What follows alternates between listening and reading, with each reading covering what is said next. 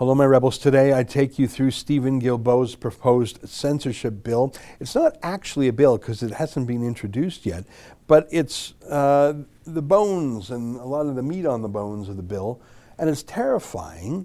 It's his way of censoring any voices he doesn't like, and he pretty much comes out and says it.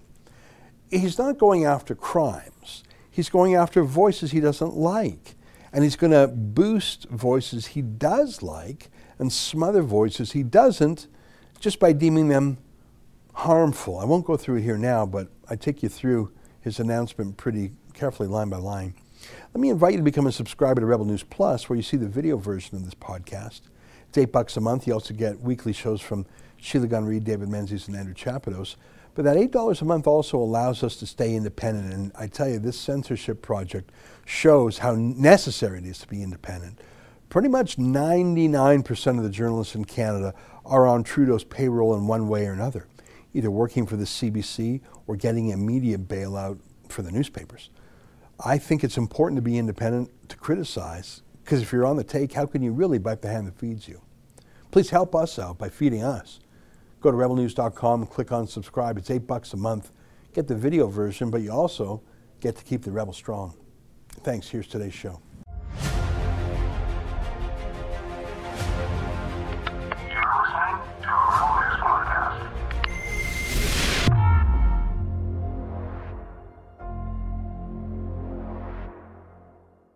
Tonight, the Liberals wait until Parliament is over before revealing their plan to censor the Internet.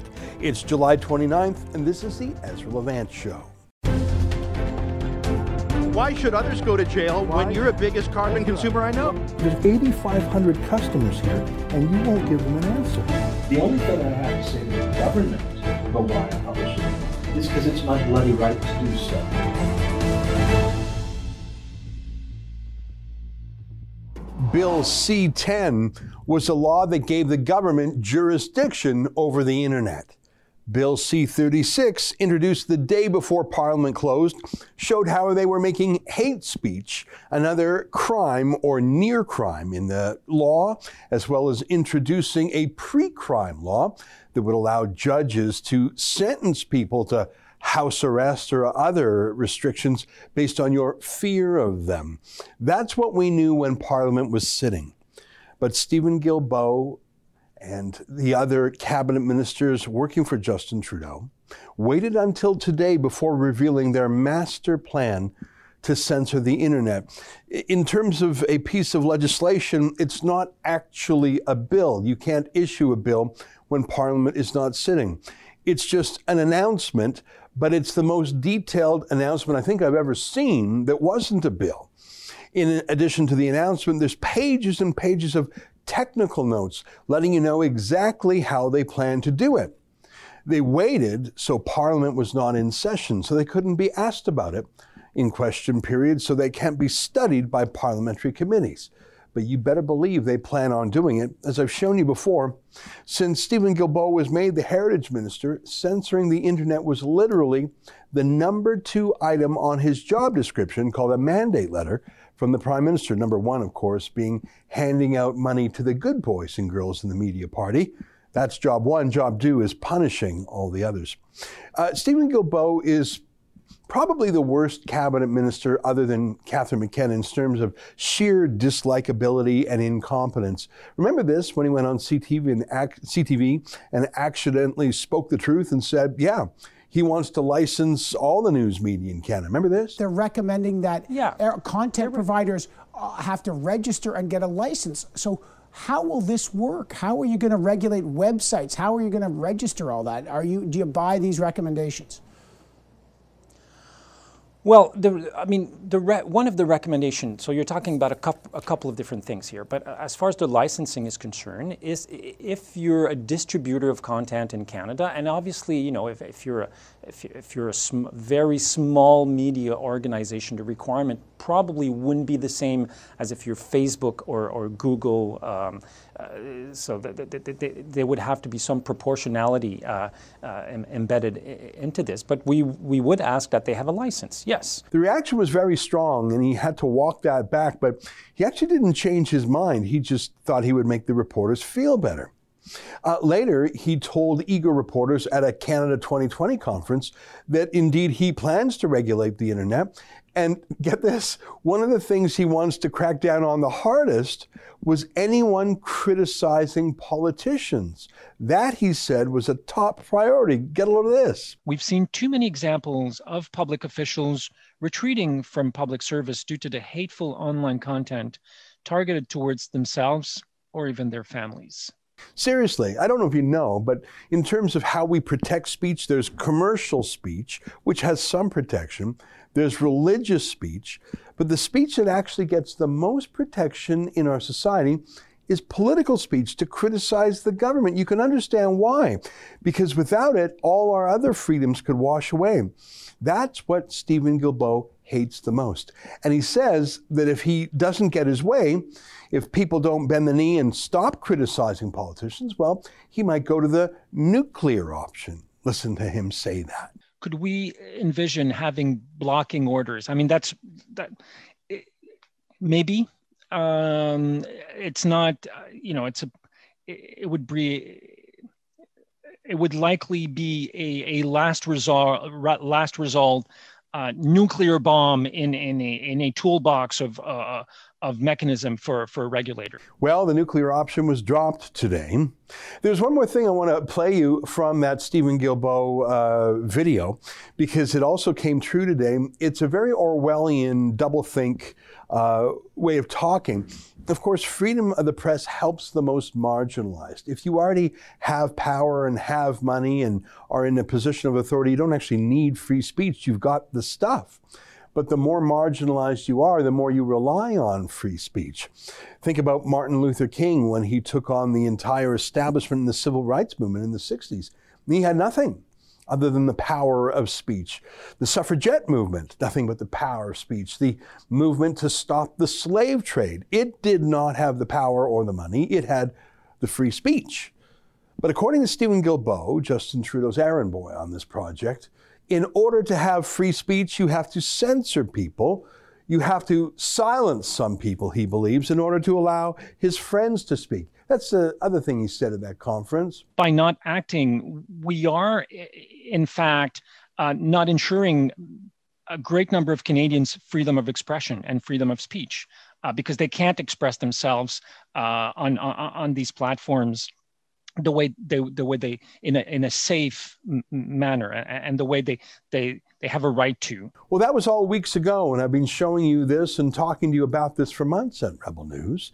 Well, today was the day they did it. Like I say, waiting until Parliament was over, so there's no question period. And do you really think that the media party that eats out of his hands $600 million a year in bailouts, do you really think they're going to ask him tough questions? So here's a press release called Creating a Safe inclusive, and open online environment from Canadian Heritage. You know, that's very Orwellian in itself, like calling the Ministry of Propaganda the Ministry of Truth. Um, it's not going to be any more safe. In fact, it's going to be dangerous if you have any dissonant ideas. It's not more open. Every tool in this toolbox is about welding people's mouths shut. And it's certainly not inclusive. It's only inclusive if you're a friend of the government not if you're a critic. I'll read the entire press release to you and I'll talk to you more about it. The Government of Canada is committed to taking concrete action to combat serious forms of harmful online comment, content, specifically hate speech, terrorist content, content that incites violence, child sexual exploitation content, and the non consensual distribution of intimate images. Isn't that an interesting combination of ideas? Because I think there was four ideas, three of them, obviously 99.9% of Canadians would agree. Crimes, inciting violence, that there ought to be a law. In fact, there is. That's already against the law. And whether you incite violence in real life or on the radio or on TV or in a print newspaper or through a telegram or through the internets, it's all against the law. That's already covered. Same thing with terrorism. Terrorism is already against the law. And our criminal code was brought up to speed, up to date after 9 11. There are many specific crimes in the criminal code that touch upon supporting terrorists even online. That's already handled. Same thing with child sex trafficking, revenge porn. That's something that can be treated without censoring the entire internet in general. That's something that ought to be done, and I believe is done already in some jurisdictions. But look what they hid amongst those. Everyone agrees in banning revenge porn and child exploitation and terrorism and inciting. But we all agree with that. I know we do, because those are already laws. But in the middle of there, they have offensive speech, hate speech, speech that causes harm. I know what speech that's a crime is, uttering a death threat, inciting violence. But what they've done here, and you'll see this all the way through, is they've buried their real purpose harmful speech, not illegal speech, not criminal speech, just speech they don't like, speech that makes fun of politicians, speech that maybe drowns out their political enemies. They've buried that amongst the terrorism and the child pornography. So if you dare to oppose this, they'll sure you, surely say, What, are you against terrorism laws? Actually, it's Trudeau that's against terrorism laws. He gave a big fat apology and $10.5 million to a terrorist called Omar Khadr. That's beside the point. Let me read some more. Today, the Honorable Stephen Guilbeault, Minister of Canadian Heritage, alongside the Honorable Bill Blair, Minister of Public Safety and Emergency Preparedness, and the Honorable David Lametti, Minister of Justice and Attorney General of Canada, launched a public consultation on a proposed approach for promoting a safe, inclusive, and open online environment. The proposal has been informed by extensive work led by the government over the last year on the issue of online harm. Inclusive, eh? Only an Orwellian censor would describe cutting things down and shutting mouths as inclusive. It reflects targeted engagement with communities that experience inequitable outcomes or treatment, including victims of hate speech and organizations combating child sexual exploitation. The proposal also draws on insights from civil society and advocacy groups from across Canada and on approaches taken by Canada's international partners. Targeted engagement, what does that mean? That means they spoke to lobby groups, including lobby groups that they funded to get the green light for their censorship plans. Inequitable outcomes, by that they mean people who they don't think that they're being listened to enough and that people should stop listening to others. For example, if there's a YouTube channel that only has a few thousand viewers, but let's say, oh, I don't know, Rebel News with 1.5 million subscribers, well, that's inequitable and it's not inclusive enough. You heard Stephen Guilbeault. He says in order to prop up his friends, he's going to have to squash his enemies a bit. I think the most troubling part there is he refers to international partners. By that, I think they mean foreign censors. Even, as you know, two years ago, when Canada co sponsored a media freedom conference in London, Chrystia Freeland attended and had a secret meeting with the foreign minister of Pakistan. It wasn't on her itinerary. She didn't tell any Western media about it. It was only when that foreign minister of Pakistan boasted about it and published the pictures that we knew. Is that an example about the foreign and international partners that Trudeau is listening to when it comes to censorship? I'll read some more. The government aims to present a new legislative and regulatory framework this fall, with rules to make social media platforms and other online services more accountable and transparent in combating harmful online content. This framework would also contemplate the role of law enforcement and security and intelligence agencies in addressing the real world impacts of online harm. These proposals aim to support inclusive online participation and protect public safety while protecting the freedom of expression and privacy of Canadians online. Again, they talked about terrorism and child pornography so that you would say, Yes, I agree with this. But now that we're into it, they're talking about inclusive participation. They're talking about regulating things that are not crimes. If you want to regulate terrorism, do so. And the good news is, we did so 20 years ago. If you want to regulate revenge porn or child exploitation, do so. And indeed, we do. But that's not what this law's about. I'll continue. Seeking public input on the complex and technical elements of regulating harmful online content is an important step in establishing this framework. Notice how they use the word harmful, not illegal. They've already banned the illegal stuff. That's why it's called illegal. Harmful is just stuff that Stephen Guilbeault doesn't like, like insults. He told us. I'll read some more. More specifically, the government's proposed regulatory framework would define the types of harmful content to be regulated, establish which entities would be subject to the new rules, set out new rules and obligations for regulated entities, and create new regulatory bodies to administer the new framework. In the weeks ahead, the government will also hold roundtable discussions to have focused conversations on aspects of the law enforcement and national security proposals. Yeah, it'll be fascinating to see who is invited. Like they're going to have targeted meetings with their friends who will tell them exactly what they want to hear. In fact, I predict that most of the people who are consulted are people that the Liberal Party pays through government grants to toe their line. It's just an echo chamber.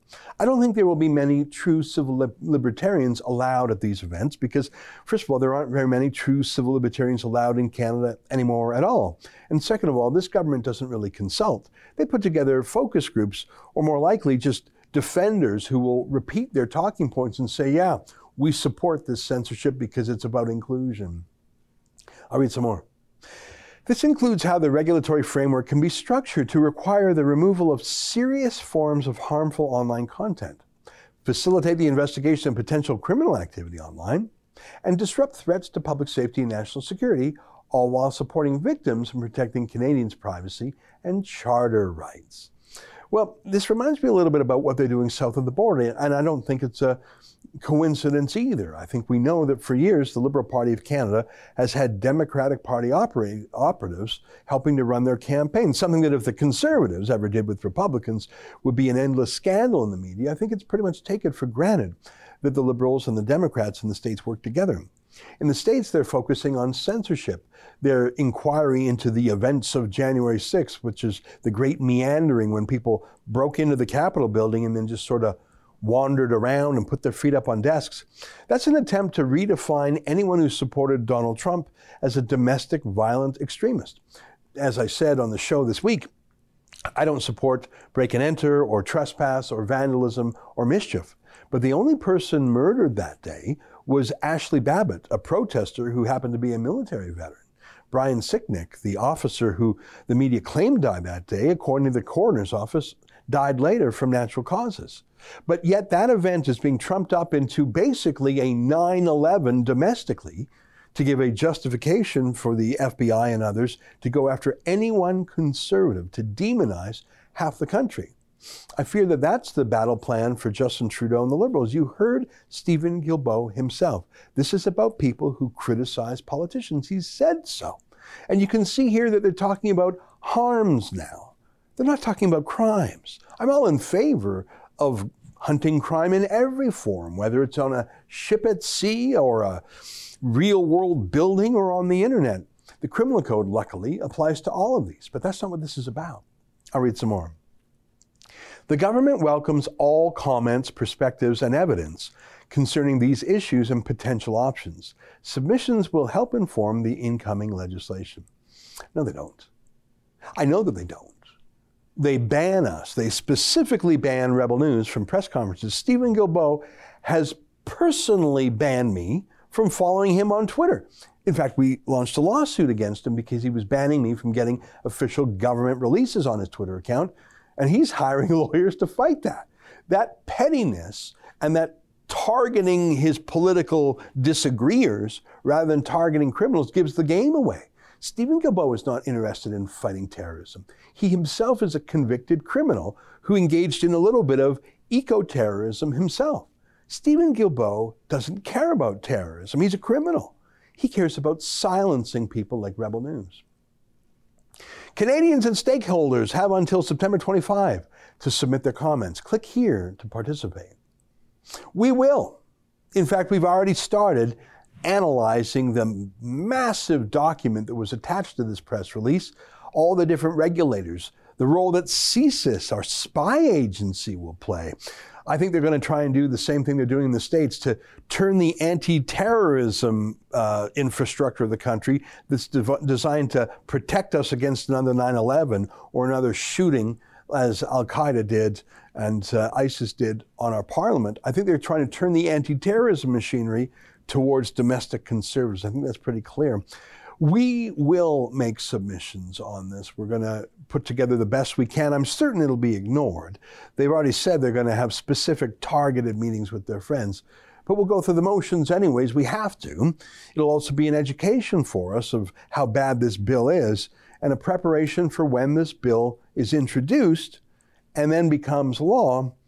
I promise you right now, the Rebel News will fight this in court all the way to the Supreme Court. This is the bill we've been warning you about for pretty much a year, or even more, really, since the Liberal Party banned us from even reporting on the national debates.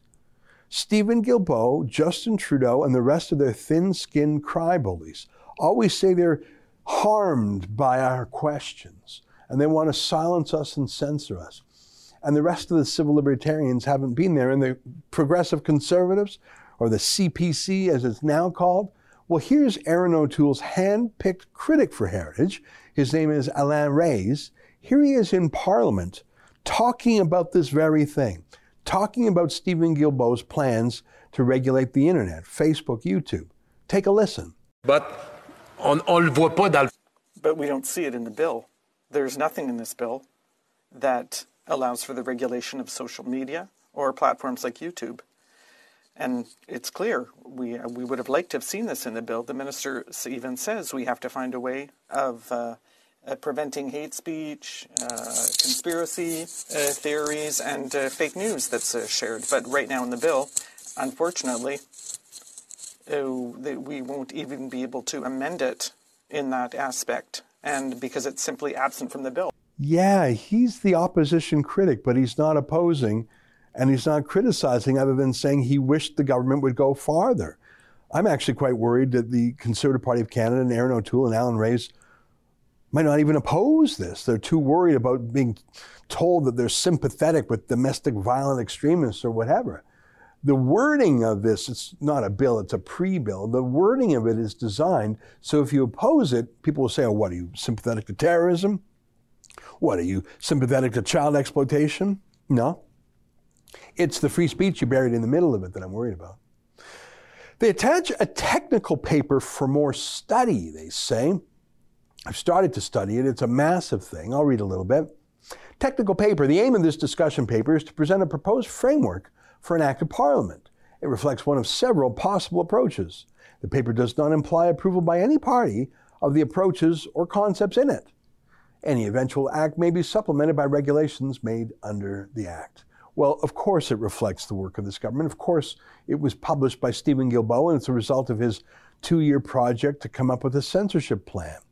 Of course, this reflects the, the, liberal view, and they want it talked about, and they want it talked about when they're in control of the conversation, which is why they did it outside of Parliament. I promise you this will be our largest fight of the year. Now, we're still battling on the lockdown issue. As you know, we have over 2,000 cases at Fight the Fines. That's very important. But this, I think, is them coming to kill us. And our friends at True North and the Post Millennial and Spencer Fernando and anyone else who doesn't toe the line. There's two ways with Justin Trudeau.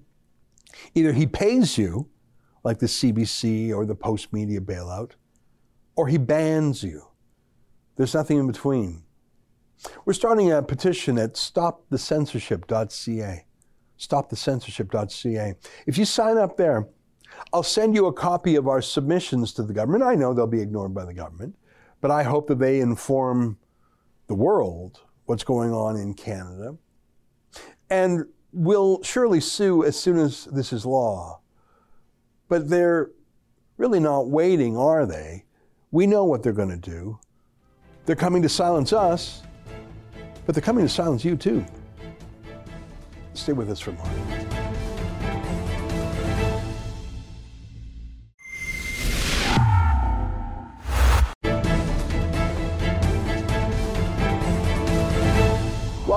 Well, where is the old Civil Liberties Alliance? I'm talking about 60s style liberals and leftists who maybe had a splash of anarchy in them, but what you could count on them for was a robust defense of freedom of speech. I remember, I mean, I wasn't around yet in the 60s, but I know that the ACLU, the American Civil Liberties Union, would often make a point of sending a black or Jewish lawyer to defend Klansmen or neo Nazis, making the point that obviously they disagreed with their client, but they understood you have to fight the fight for free speech in the first ditch, not the last ditch. Where is that old civil liberties alliance of the left? I think it's gone.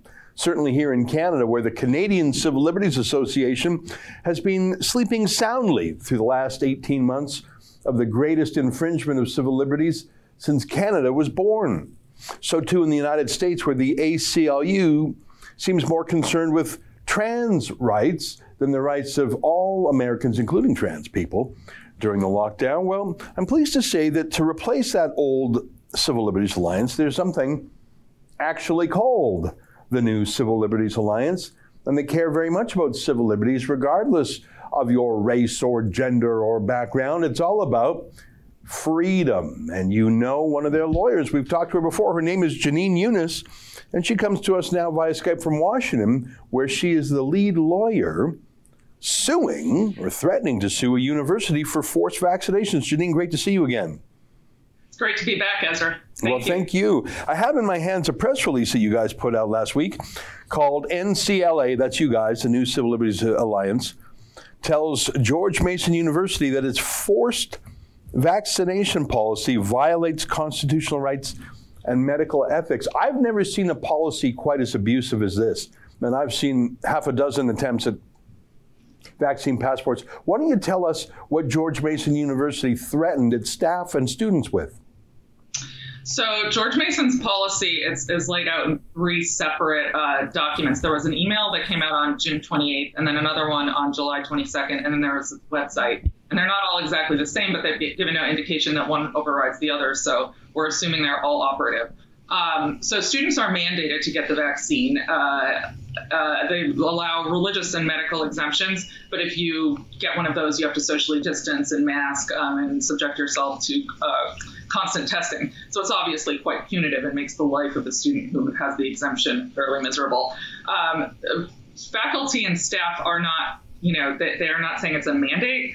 They're saying you're encouraged to get the vaccine but again, if you don't get it, you have to physically uh, distance, wear a mask, subject yourself to testing. You can seek a remote option. Uh, so obviously, for professors, this really interferes with their ability to to perform their job effectively. Um, you can't be as effective if you're wearing a mask, if you can't take students to lunch, if you can't hold office hours, all of which are you know part of the social distancing um, and masking requirements.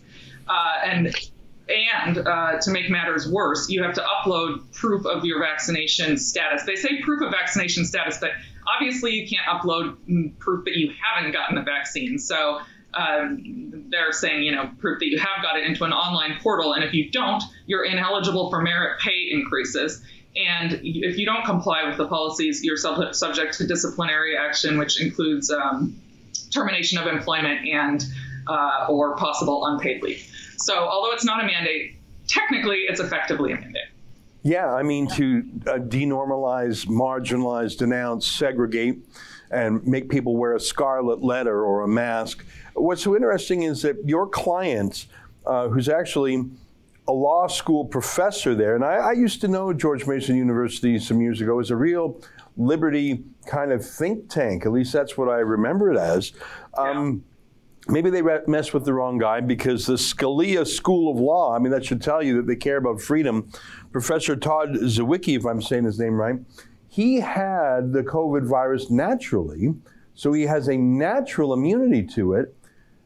Sounds like that's not cutting any ice. They want him to take the injection anyways, even though it has real risks as outlined by the drug companies themselves they're not respecting or, or exempting him, even though he's got natural immunity. Am I right? It doesn't appear that they're going to. Um, we sent a letter requesting that they do so. I believe that Professor Zywicki had brought this up with them before, and they indicated that they were not going to uh, acknowledge or recognize his natural immunity as equivalent to vaccine immunity, which is absurd. Um, we have, as you know, we established through a few declarations that we attached to the letter natural immunity is as good or better as the most effective vaccines. It's far better than some of the vaccines that the, that GMU accepts actually. So uh, GMU is accepting any WHO approved vaccine, which includes the Chinese Sinovac vaccine, which has a very low efficacy rate. The Johnson and Johnson is somewhere between 66 and I think 83, 85 percent effective, whereas natural immunity is in the high 90s in terms of efficacy. And it looks as though Pfizer just came out with a study showing that um, after six six months. Uh, immunity, sorry, that's not Pfizer. That, there was a study from Israel showing that immunity from the Pfizer vaccine wanes significantly after about six months. Um, so it still reduces symptoms, but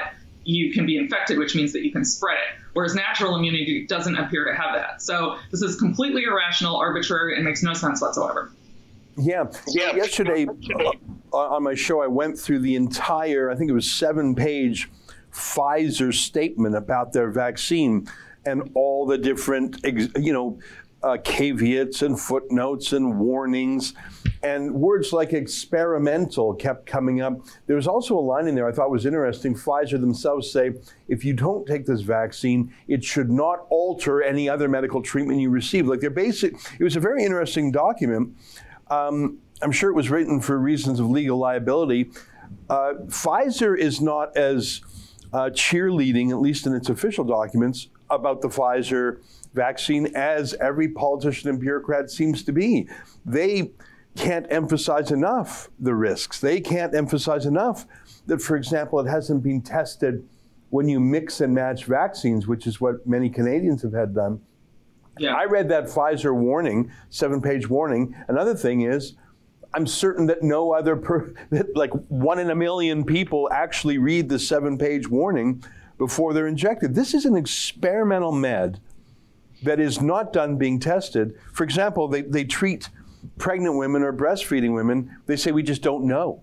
They haven't. Yeah. Uh, so how can a school, especially a school that's supposed to know law, command its staff and students, you must take this even if you've got immunity, when Pfizer itself says, no, no, no, no, no, no, no. This is voluntary. It's it's extraordinary, Ezra. I mean, and as I think we've discussed before, in the U.S., these are authorized under a statute known as the Emergency Use Authorization Statute. I don't know if there's an equivalent in Canada. Um, that statute is quite clear. It says that recipients should be offered the op- option to um, to refuse the treatment, that they must be informed of the risks and benefits. Uh, and everybody is acting as though that doesn't exist. In fact, the Office of Legal Counsel at the DOJ, which advises the president, just issued a memo saying, something like, well, it might it might appear that it shouldn't be able to be mandated, but we think it's clear that it should be able to. They used a very contorted or twisted interpretation of the statute that makes no sense. It's not based on a plain reading of the statute at all. And it's clear to me this is all political. You know, there's this uh, drive to vaccinate everyone, vaccinate everyone. Why I don't understand it doesn't make any logical sense, particularly when you're talking about people who have a natural immunity. But also, you know, applies to a lot of people who are younger, healthy, and might make a decision or uh, assessment that the risk to them outweighs the benefit.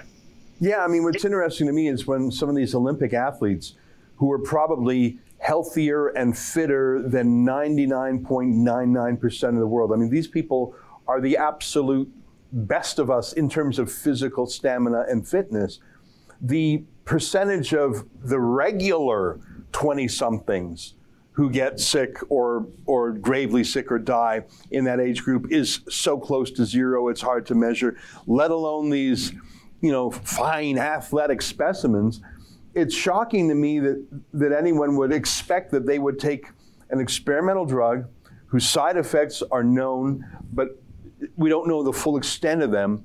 The drug's still being tested. And why would a perfectly healthy Olympian inject himself with that med? I just, I, I find that this is no longer about med- medicine or science. It's about obedience, about indicating which team you're on, about about being able to hector other people. It gives you a leg up so you can be in the in group. I think yeah. masks were to soften us up. Masks softened us up, obedience conditioning, and now the vax. And then uh, we're already hearing boosters and annual shots. I mean, it's not, you know, we heard of double masking. Now there's double and triple, triple vaccine. I'm, I'm deeply worried about this, and I just don't even understand it. I don't understand it if it's a public health thing. I absolutely do understand it if it's a social control thing, then it makes sense. Yes, it's the only way it makes sense. And you know, uh, you mentioned masks and now the vaccine. I mean, we also had at the very beginning it was shaming people for not socially distancing appropriately or not following those rules. So it's just been a long attempt to shame people, to socially control them, and to create these in and out groups, as you mentioned, and to demonize people and to blame them. When you know, uh, it's the fact is that this disease can't be controlled or solved by the government. It can't be solved by people, but we're trying to blame people um, and demonize them for, for their choices. Yeah, I mean, I, I was uh, reading Jordan Schachtel. He had a uh, clever tweet today. He said it went from "Hey, everybody, the vaccine will save us" to uh, "Convince your neighbors to wear to get a vaccine. Come on, just coax them." To "You bloody unvaccinated people, you're the reason we're still sick." Like that. That sure escalated quickly. Um, we talked about in groups and out groups, and um, and lockdownism as a ideology, or really more a superstition. I saw something interesting yesterday. Uh, an enormous union, which I, I, think we could probably safely say is a pro-Democrat, pro-Biden union, the postal workers. Mm-hmm. They said they're not for, for, for mandatory vax. Joe Biden has said that he wants everyone who works for the government to be vaxxed. Postal workers said no thanks. Um, I'm going to find that an interesting one to follow because, you know, it's one thing for the Zoom uh, class of society, folks who can, you know, work from home, never lost a day's pay. They think this is a, you know, a, sort of a, a fun emergency because it doesn't cost them anything, but they get to be very dramatic. That's one world, but you know, if you're a door-to-door blue collar postal worker, you probably are from a different world and you don't want to be injected. I, I yeah. wonder if there's any other demographic groups that have political clout. Um, I've heard that visible minorities, for example, including black Americans, have a, a lower vaccination rate and they would be disproportionately penalized in any vax passport system. Uh, system. We've heard the phrase systemic racism. You didn't mean to be racist, but the system has that effect. I wonder if there's going to be any hope that these traditional Democrat groups, whether it's union workers or black Americans, might be some sort of counterweight that liberty loving, you know, political people on the right just don't get any traction. Uh, I wouldn't hold my breath. my friends and I have tried making that point a little bit on Twitter and various other places, and it doesn't seem to get any traction. Um, so because the vaccination rates for minorities and especially poor minorities in New York City and other places is much lower. So we're you know pointing to the fact that they're being excluded at much higher rates, but nobody seems to care. Uh, the the desire to politicize this virus, to politicize this issue, and to politicize the management is just right overriding everything. Last question, just back to the lawsuit that the NCLA is uh, uh, is looking at. Have you actually filed the lawsuit, or have you just sent demand letters to the university? The fact that they put up their policy and then yanked it down within hours tells us that they knew they phrased it wrong. I bet there's a lot of interesting behind the scenes correspondence that could come out in some sort of document discovery. I think they have dirty hands and they, they should walk away. Have they responded to you? Have you actually filed a lawsuit or are you just sort of sending them a warning shot so far? Um, so far, it's just a warning shot. I haven't received a response to my letter yet, um, which we uh, sent last Wednesday. So uh, we will keep you posted. We're um, prepared to protect Professor Zywicki's constitutional rights, and uh, I'll be happy to speak again as things develop, if they develop. Yeah, well, thank you for that. And just to tell our Canadian viewers, who are most of our viewers, uh, besides our uh, petition at novaxpassports.ca, we are looking for a test case for our Civil Liberties Project up here. And what's so interesting about this case is that Professor Zywicki is a very sympathetic client in that he has natural immunity already. And the institution is very odious in that they're so punitive and bullying. That's the kind of fact pattern we're looking for up here in Canada. A sympathetic plaintiff who, for medical or religious reasons, ought to be exempt, and an odious defendant uh, ideally a government agency that's bound by the Charter of Rights. So if you know someone in that position, send them to us. We are looking for a test case. Send that to legal at rebelnews.com. Jenin Younes, uh, great to see you again. Congratulations. Hopefully, the new Civil Liberties Alliance will fill the void left by the hiding old Civil Liberties Alliance. Thanks for being uh, with us. All right, great to see you. There you have it. Stay with us. More ahead.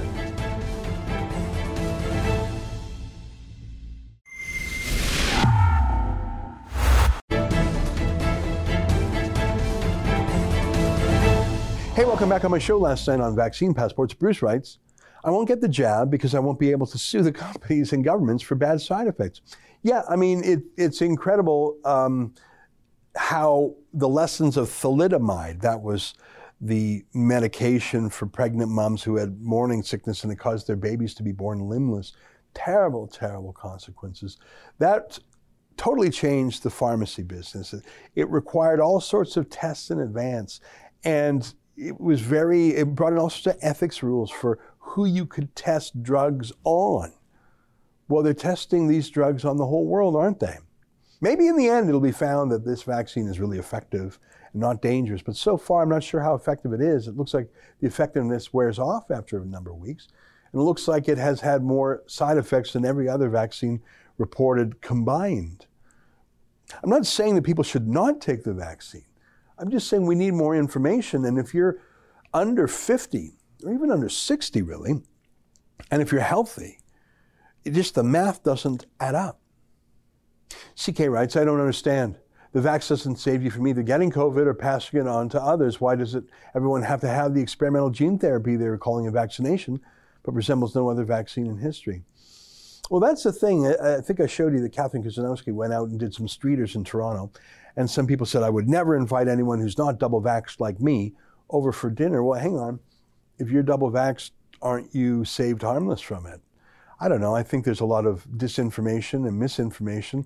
Big pharmacies never had it better. They've never been more profitable. But mainly, as I said to Jenin today, I just don't think this is about health. I think it's about using health as an excuse for government control. That's very different, isn't it? That's our show for today. Until tomorrow, on behalf of all of us here at Rebel World Headquarters, to you at home, good night. Keep fighting for freedom.